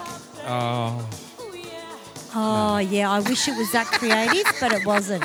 It was not that creative. So, and it was also the start of her career where we actually saw her perform live. Yeah. So she was going to go out and she was going to say something about this because that's what Madonna's like. Yeah, yeah, exactly. You know? But what I love about this is Bette Midler comes out and she had this huge poem. She got up, got herself up from the bra straps and she all that sort of stuff. She pulled herself up by the bra, bra straps, yeah. Yeah, pulled, pulled herself up from her bra straps. She's great, she's Madonna. And then Madonna came out. I got so excited watching this because I was obviously fourteen, fifteen, and this is the first time we see Madge, and she looks nothing like we think she yeah, looks. Yeah, yeah, exactly, yeah. She comes out in a short bob, reddish-brown haircut yeah. when she was blonde. Yeah. She's wearing almost like a Prince outfit of a long trench jacket with like uh, flowered pants and sort of little shoes. And it was just a different look. She was so good at retraining your brain to what you thought you knew about it. But she it. did that on purpose, because the very first thing yeah. she said when she walked out was like, uh, I, I am taking a thing off today. And she was she was done yeah. right up. Like the shirt was buttoned right to the top collar. She had a jacket on. You know, it, she didn't do her usual moves. Like she had reinvented herself. She had she had gotten ahead of the public's perception of her as, you know, being uh, a tart. And um, you know, she was she was dressed up very conservatively, and she looked great, and her voice sounded great. She sounded incredible. Yeah. That fashion of the flowered pants was very big in Portmans around that time. Like if yes. you went into Portmans, that was the whole look that was really yeah, big at the time yeah. as well. It was sort of Prince meets sports girl. It was quite interesting, that That's look. That's right. Awesome. Now, lovely, lovely Madonna went and did Holiday. Mm. She did Into the Groove. Was that a new song for her at that time? No, we'd heard that. Right. It was nineteen eighty-five, so we'd we just got Into the Groove, actually. I don't think it was – I think it was – we know when Into the Groove came out because Angel was the B-side. That's right. I'm pretty sure it was August. Yeah, yeah. It would have been very close to when she did Live Aid. Right. What? But then she did – when she did Live Aid, it would have just this. been released not long before. Yeah. Yeah, so it was a new song. It wasn't long – It was a new song. Right, there we go. Absolutely. So uh, Holiday was, you know, one of her first tracks, and she um, she did Into the Groove, and then she did Love Makes the World Go Round with the Thompson Twins and Nile Rodgers. Which we hadn't heard. That was the new one. Yeah, yeah. Because we ha- we didn't have True Blue out yet. That's right. I don't think True Blue was out as yet. Yeah. Or it was out and I hadn't had this record, but... Love Makes the World Go Round we had not heard, and the Thompson Twins was a surprise because where was the link in that? That was the weird Yeah, interesting. Thing. Interesting, isn't it? Mm. Yeah. She might have just gotten along well with well, them. She would then later join them for their set, but um, yeah, I, I can't work out them in particular. Although, um, I mean, she, she is known for doing lots of co- collabs now, but yeah, I don't know. I don't know. Yeah. So, look, after Madonna did a great job. She sounded great. She danced her ass off. Um, and but apparently, apparently she was quite diva-ish behind the scenes. She uh, she walked into this. she walked into this area where there are all these artists. You know, like a green room area, and the security came in um, and there was sort of like a bank of portaloos, and the security walked in and said like, okay, everybody's got to get out of this area. And they were like, what? No. And um, they were like, no, you've got to move, you've got to move. And they were like, we're, we're not going, we're not moving. And then sort of they gave up, and then Madonna just walked in Um, and walked into one of the portaloos. She wanted some privacy because she needed to go to the toilet. And the whole time, because she had made a, such such a big deal out of it, um, all these like immature fucking musos were sitting in the green area, green room area, like going like the, the whole time Madonna's in there going to the fucking toilet. And so like you could just hear, she, she would have just been able to hear them piercing themselves laughing. Fucking Fuck, hell. I love Poor that. Maggie. God, that makes me laugh. So after Maggie. Maggie wasn't the most loved. No, no. She, she had a reputation got, for um, being rude, you know. I wonder. I, I just wonder if it mm. would have been... if she would have been perceived the same if she was a dude, if they would have thought she was rude if she was a yeah, dude. Yeah, that's you know? what I was just about to say. Yeah. It was at a time where women were really testing the waters, you yeah, know? Yeah, that's right. And it's interesting that Bette Midler brings her on because she would have been one of the first women to really fucking tell a guy where to See, go. See, funnily you know? enough, I felt so, that Bette had a bit of suppressed envy towards Madonna.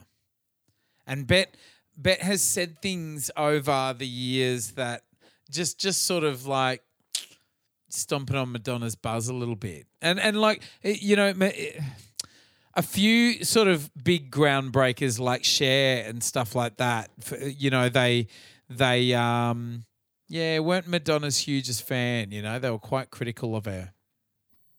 Because they think that they're better singers. And, I mean, Bette Midler is a better singer, but she's less interesting. And what people don't realise is it's not about how great you sing, it's how interesting you are, you know. Yeah.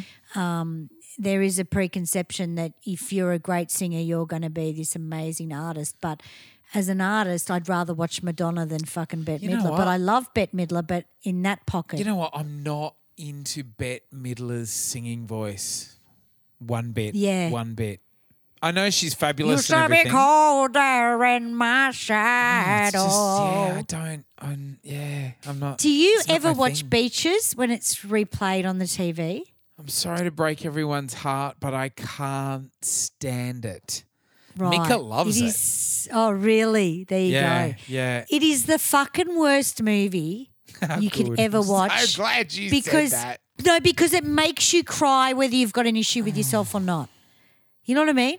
It's so – you could sit here and you just start thinking about shit that's going to go wrong and then this movie comes on and it's like whack.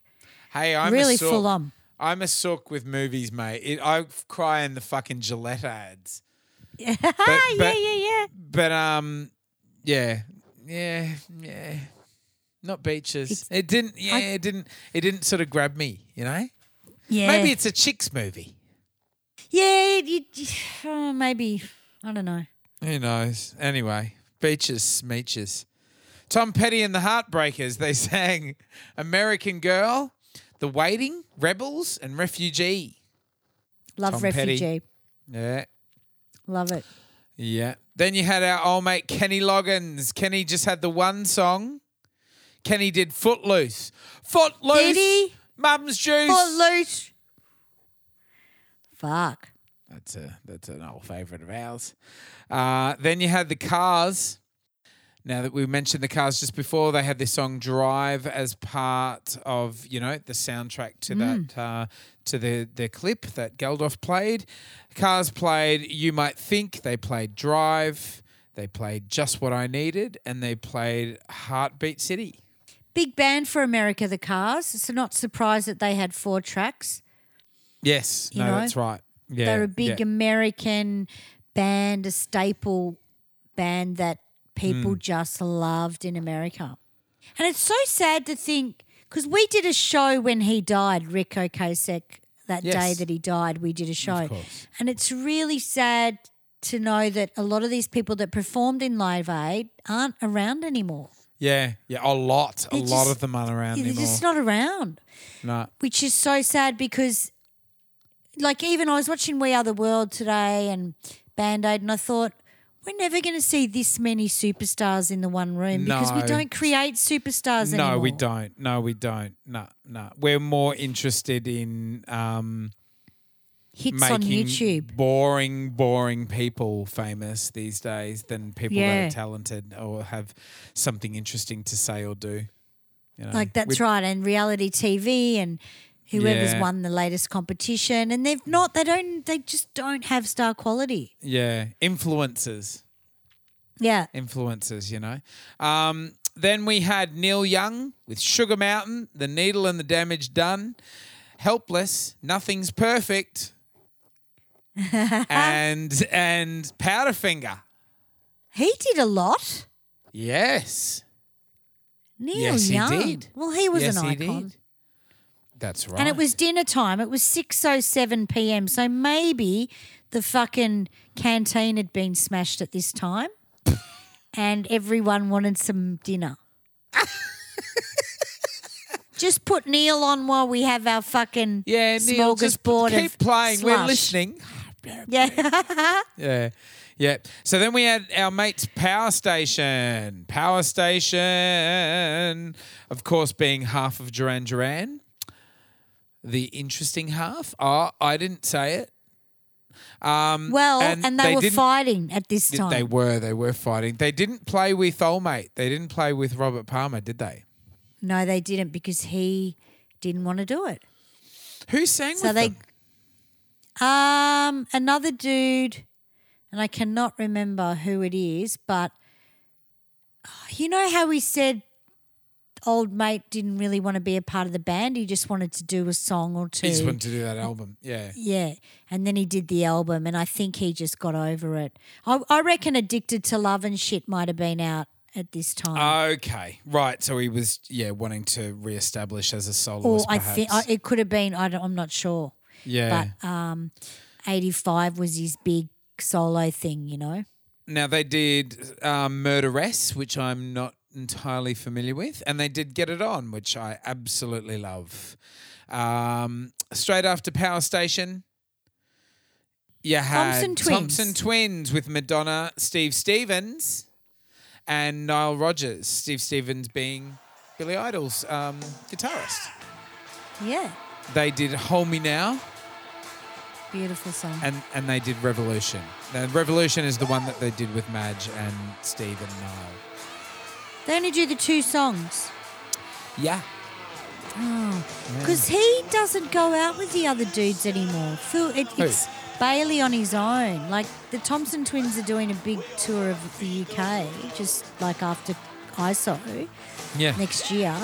And it's just Bailey that goes out now. I don't well, know, because he was married. They can't to call the... themselves twins then. And I mean, I know it's stupid because there was three of them anyway.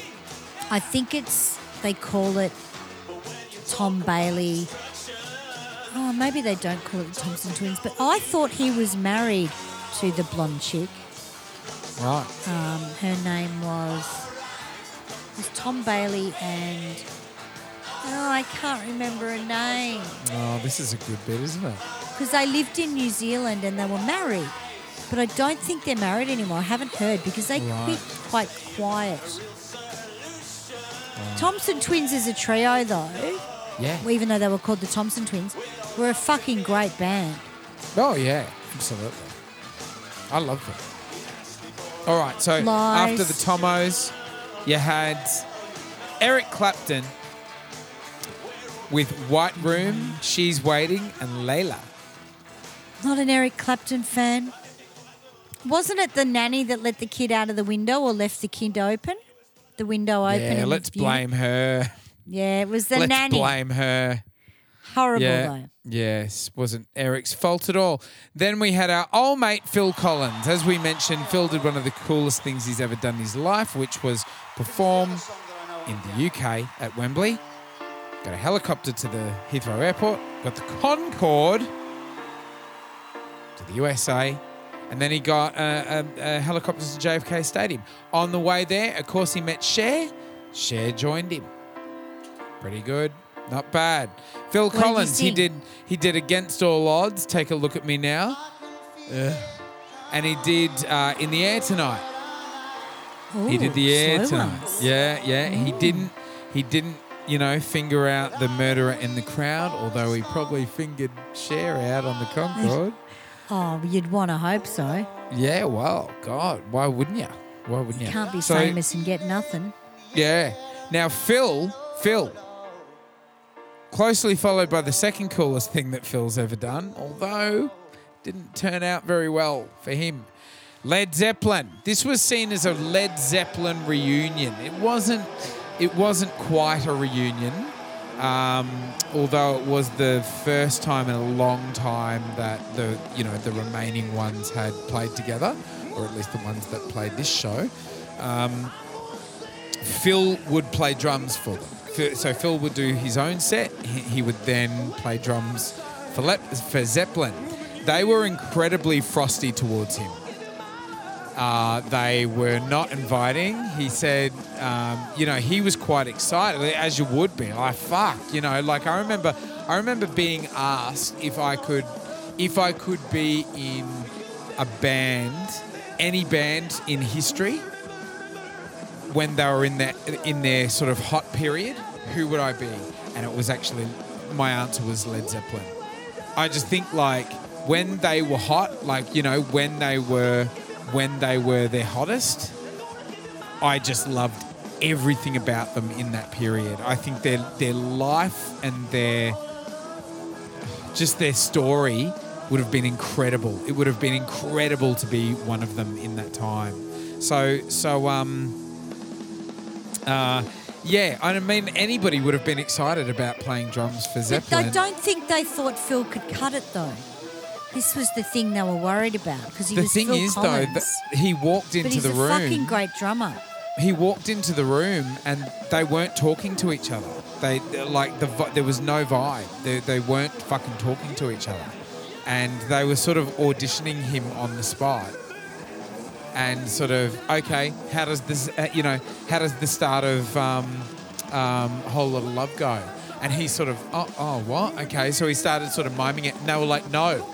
No, that's not how it goes, you know, like they, they were like cunts. Yeah, but they were wrong though.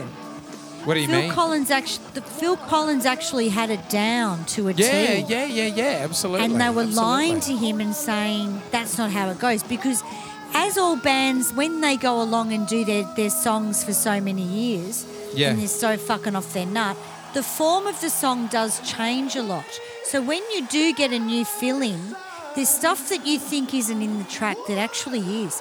And I notice that when we get fill-ins for our band.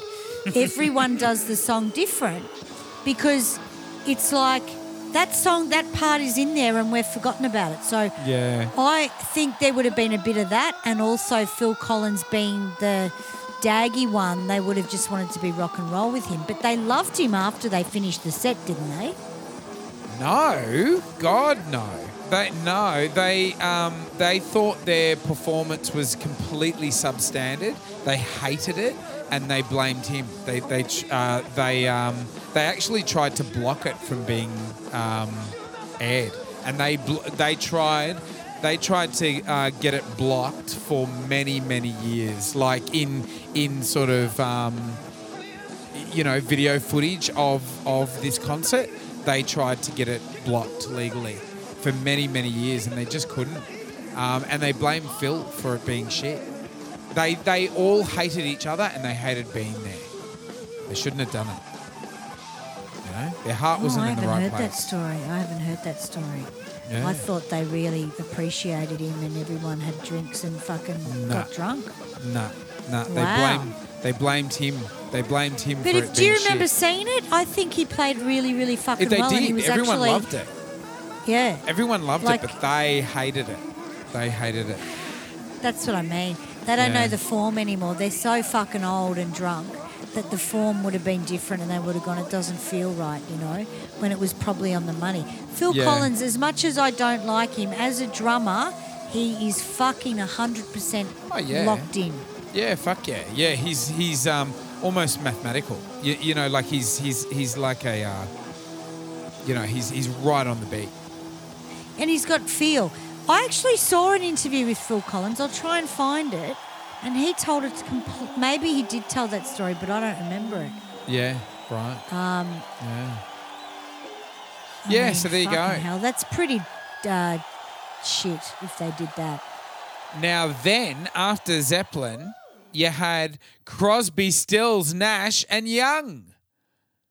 So we had Cros- Crosby, Stills and Nash before. Now you had Crosby, Stills, Nash and Young doing uh, Only Love Can Break Your Heart, and Daylight Again into Find the Cost of Freedom. After those guys, who, whom I know nothing about, and, you know, I'm probably not going to read up about them either. Haven't I'm we done Crosby, Stills and Nash? Yeah, as I said, they were in previously. And they've jumped back and done a couple more songs. They did um, – I'm not sure if they needed to fill in or something, but they had Young with them as well. So, Paul yeah. Young. Oh, no, anyway, not Paul Young. Neil Young. Yeah. So, um, yeah, I'm not sure what happened there, why that happened. But then you had, of course, Duran Duran. Now, yes. bit of a story with this one, wasn't there? Duran Duran did A View to a Kill, and they did Union of the Snake. Now, you know how we were talking about Queen when um, Freddie Mercury was doing "Hey-oh, hey-oh"? That was known as the note heard around the world. Yeah, that that was called uh, uh, famously referred to as the note heard around the world. In Duran Duran's set, Simon Le Bon's voice slipped, and it kind of he, he sang, it sort of slipped up into his falsetto, and it famously got called the bum note that was heard around the world. And you can actually see the other members of Duran Duran rolling their eyes on stage when he fucking dodges that that um, dodges that note up, and it's a real shame because. Um, this would be one of their last performances together as a five-piece, wouldn't it? Was this their last one? Well, they got together eventually again, but, but it would the, have been for you know, a while. That, that original that original lineup, though, you know, b- before they went their separate ways for a while. Well, yeah, it would have been ten years before they got back together again. Yeah, ten or yeah. fifteen. Yeah, it was ten. Um, yeah, yeah. I've got. I think that when. Um, Simon would have been quite nervous working with them all again. Yeah, and that yeah. can really close your throat up yeah. to f- feel pressured into, you know, someone wants you to fuck up anyway and you're yeah. just not getting along. And that stuff can happen. Well, they were off doing their separate projects and, um, and you know, half of them were looking like Power Station and the other half were looking like bloody... Uh, What were they called? Arcadia. Arcadia. Yeah. Yeah, Arcadia were all sort of black. You know, they were they were quite quite dark, their look, and Power Station were kind of rocky. They they both had completely different looks, and it, it was, you know, for, for the people watching in the crowd, it would have been like watching a band splitting up right in front of you. Yeah, you know? yeah, that's right. They all had jet black hair and then fucking rock look. Yeah. Yeah, yeah. I personally so they, knew that the Power Station... wasn't going to be around for very long. Yeah, no, yeah. And that that was going to sort of finish. Mm. Because when we saw the Power Station at Live Aid and, you know, the boys were in it, but when you start a band with a cover, it gets a little bit, yeah, is this going to really happen? Yeah, it's just a project. Whereas Where I really Arcadia liked Arcadia. Was, I love Arcadia and yeah. then they probably weren't around even as long as... Well, they probably had the same length, really, the Power Station and Arcadia, but Arcadia was more like Duran Duran, you know. One of my first vinyl, vinyls that I was ever given was um, uh, Arcadia. Yeah. Yeah, and, and when, when I got it, I was just like, you, you know, yeah. like, oh, my God. Yeah. Yeah. So Duran Duran did Save a Prayer and they finished with The Reflex. So we're getting to what the pointy end. What was the song he fucked the note on? I think was it, it Union was, of the Snake? Um, A View to a Kill. It was the first song. Yeah. Yeah. Shame. Anyway, Poor so Simon. Then after Duran, you had Patti LaBelle.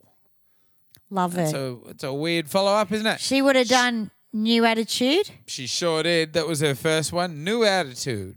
Mm-mm-mm. Yeah. She did Imagine. She did Forever Young. Stir It Up. Over the Rainbow. And Why Can't I Get It? What? Why can't it's I get over it? It's a lot of songs. Why can't I? It's a lot of songs. Get it over. Why can't I get it over? Do you know that song? Why can't I get it over is what I usually say when I can't lift my leg at this age anymore to get over someone's ass. Why can't I get it over? That's, That's what, what I say when I can't get a root. Oh, why can't? And I'm talking about my leg. Why can't I get it over? Why can't I get a leg over? Wonder why she kind of, I don't know. I don't really yeah. know much about Patti LaBelle. New Attitude was obviously huge with Beverly Hills Cop. Yes. I don't know that much about her. I didn't look into it, but I loved her cowboy hairstyle. Oh, yeah. Yeah. Cowboy yeah. hat hairstyle. Yeah. All right. So then we had Hall and Oates. Do you like Hall and Oates? Love them. Yeah. Uh, Love Hall and Oates. Yes. They did Out of Touch. Love they, Out of Touch. They did Maneater. Mm-hmm. Oh, here she comes. The song about the shark. The song about the shark. They said Get Ready with uh, Eddie Kendricks. Not Anna Kendrick, no. but Eddie Kendricks. Oh, Anna wouldn't even have been fucking conceived she, at she this time. She wouldn't have even been a dirty thought in her father's mind that, yet. That's right. They did Ain't Too Proud to Beg mm, with um, David Ruffin. He was roughing them up. Uh, they did The Way You Do the Things You Do. And they did My yeah. Girl with Eddie Kendricks and David Ruffin. So they're starting to mix the people here a bit more. They must have been running out of acts. Yeah, yeah, yeah. I, I really think they were sort of tumbling. Yeah, like, oh, fuck. You can imagine there was probably, look, this is probably where Michael Jackson was meant to go. You know what I mean? Yeah.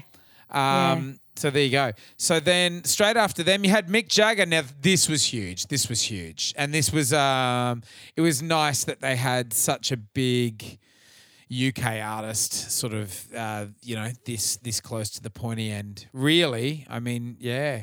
He he. Uh, I guess he was the biggest star in this area, Mick. Mick did um, Mick did Lonely at the Top, Just Another Night, Miss You. State of Shock. Now, State of Shock, something tells me that the Hall and Oates set was meant to be Michael Jackson, or he was a, uh, meant to appear somewhere around this period, because State of Shock, of course, is that duet that Mick does with Michael Jackson. That's Instead right. of Mick, they got Tina Turner. Good old Tina. Now, yeah. Tina. But did they do that song still? State of Shock, they did. State of Shock? Oh, yeah. Okay, great. Yeah. How bizarre. Yeah. So now Tina is one of the rare cases of one of the artists that were, did the song and the, would, would then go on to do the live show. You know, she was in We Are, We Are The World. She, here she is at um, Live Aid as well. Hall and Oates were too. Hall and Oates were too, yeah. There weren't many others. There you go. Kenny Loggins was there. Yeah. Would you like... There's um, a few. Yeah, there you go. There's a couple.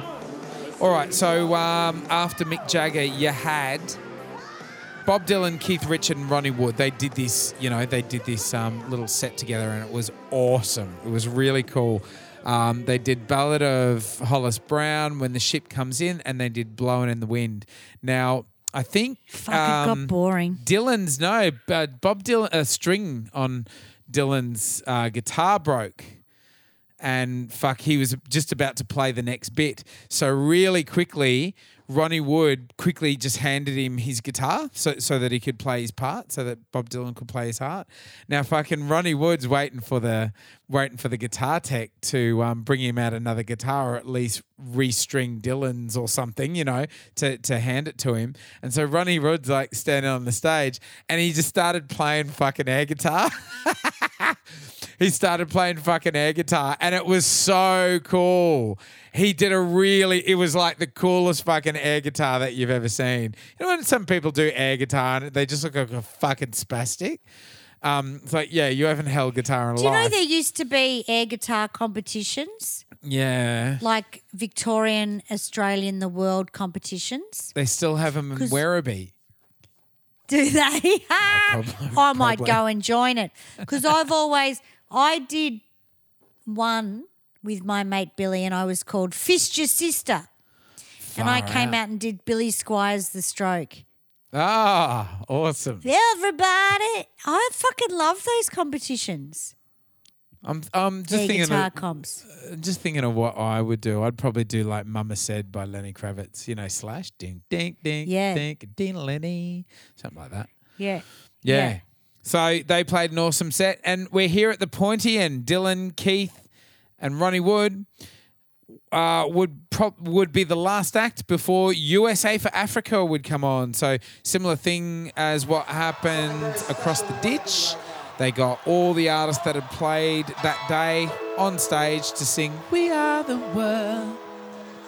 We are the Yeah, well, children. That's why they're starting to line them up at the end here with the Dylan and the and the Hall and Oates and, and That's all right. the We Are The World people. Can I just ask why no. the fuck didn't Keith Richard and Ron Wood play with Mick Jagger? Uh, Mick had a um, Mick had a uh, solo album out at the time, didn't he? Okay. That, it was How that bizarre. Awful eighties period. Oh, yeah. Yes. And that brings me to another episode that we're going to do. We're going to do... we're going to do um, um, bands that was shit in the eighties. So like big band, big well-known bands that their their collection from the eighties was crap. But the you know everything else yeah, was good. They right. did, you know, and a great example yeah. is Rolling Stones. Their fucking their releases in the eighties were awful. Awful. Yeah. yeah. It didn't agree with them. Yeah. yeah. I don't mind Start You Up. Start It Up. Oh yeah. Yeah, yeah. I didn't mind that record. Yeah. They started great in nineteen eighty. They started great and then it sort of went a bit pear-shaped. It's that awful album but where they've all got like fucking fluoro jackets on the cover. It's really, really bad. I can't remember it. I can't remember the name of it. Oh, jeez, what a stinker. Don't know. Um, all right, so something interesting. Cher, because Cher had yep. um, come in on the Concorde. She was yep. up there singing with U S A for Africa. Wow. Yeah. They sh- she should have done this. Sh- she had no idea, apparently. It was all going on.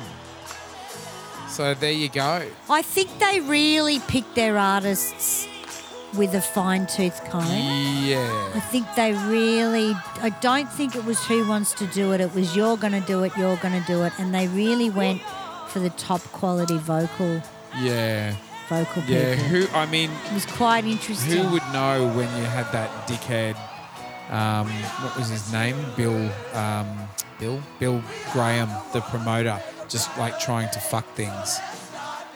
You know, yeah, yeah, yeah. Half of them, prob- half of the good ones, probably just didn't want to work with him. Well, they only had forty-five sort of acts in We Are The World, so I guess you'd fucking have to be a bit picky, wouldn't you? Yeah, yeah, absolutely, yeah. But I loved seeing Steve Perry there. Um, you know. A lot of artists that Australians, and we didn't know who they were. James Ingram, not many people know who, who he is. Yeah. Um, and Kenny Rogers was huge because they'd had Island in the Streams with Dolly, but even Dolly wasn't there, you know, so they really picked. They didn't have a lot niche. of country artists, did they? Just Kenny. Yeah. Just Kenny Loggins. That Kenny Rogers. And Kenny's fucking good in that track. He's really good. I reckon we're at the end of the show, baby. Don't you? We are. Yeah, it feels like a Saturday today. It does, yeah. We're doing not a bloody we're Friday. We're doing things a little differently today. Um, and, of course, the show comes out on a Thursday, but we often pre-record. Um, and we were hoping to do these two episodes back-to-back with Live Aid, uh, but we had our birthday in between, which was um, quite yeah. a pleasant little, well, pleasant we, little yeah. interruption. Absolutely, and thanks for, to everyone for joining us on that episode. It was so much fun and coordinating it all, and Maddie did an incredible job editing that show. Sure did. It's probably not one of the longest, not, not one of the longest shows he's done, but it was actually Live Aid probably was the longest show he did. Um, it was just put together so well, and everyone had a ball. Yeah, yeah, loved it. Absolutely. Good on you, Maddie. Thank you again. Our man behind the bar, Maddie Slade. Um, what a team, eh? One year and going strong. And we've got to thank Sammy Neal for upping her patron today yeah. from five dollars to ten dollars. Good on you, Sammy. Good on you, Sammy. All Sammys are awesome, aren't everyone they? Knows, everyone knows who Sammy yeah, is now. Yeah, fantastic. Good on you. Now, if you guys out there aren't yet Patreon... Uh, Patreons, please go to our Patreon site. You can find a link to our Patreon page on our website, which is the eighties montage dot com. Um, please become a Patreon. It's easy to follow us, guys. If you love the show, jump on board. Mm. You can do it for as little as one dollar a month.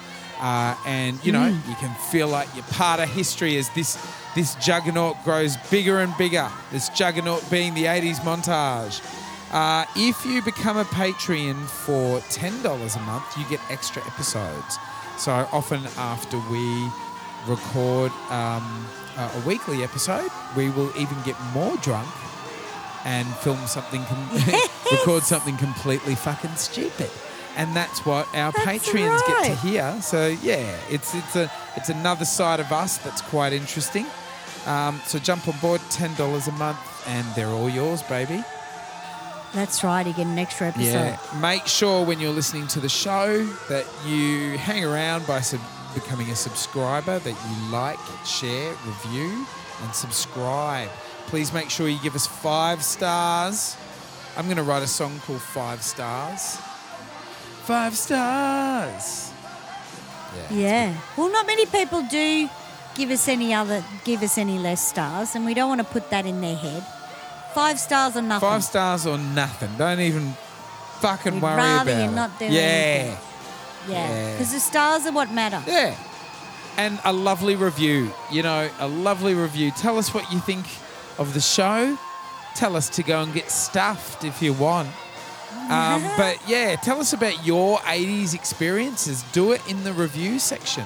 You know, write a little comment there and tell us about your memory of the eighties. We want to we want to hear about it. Yeah. yeah. Yeah. And if you have any ideas for shows, you can message the website, the eighties montage dot com, and we can get your ideas for shows, which are always a good yeah, thing. Absolutely. And Kim Wilde and Pat Benatar, we're still voting on those two. We've got three weeks left That's on that. Right. Kim and versus it looks Pat. really, really it close. Is. It is. Yeah. yeah. We might Very be close. doing Kim Pat. Who knows? Kim yeah. Pat. They were both great. They were both yeah, great. Yeah. Didn't see any of them at Live Aid, did That's we? That's right. That's an interesting issue. Very much so. Yeah.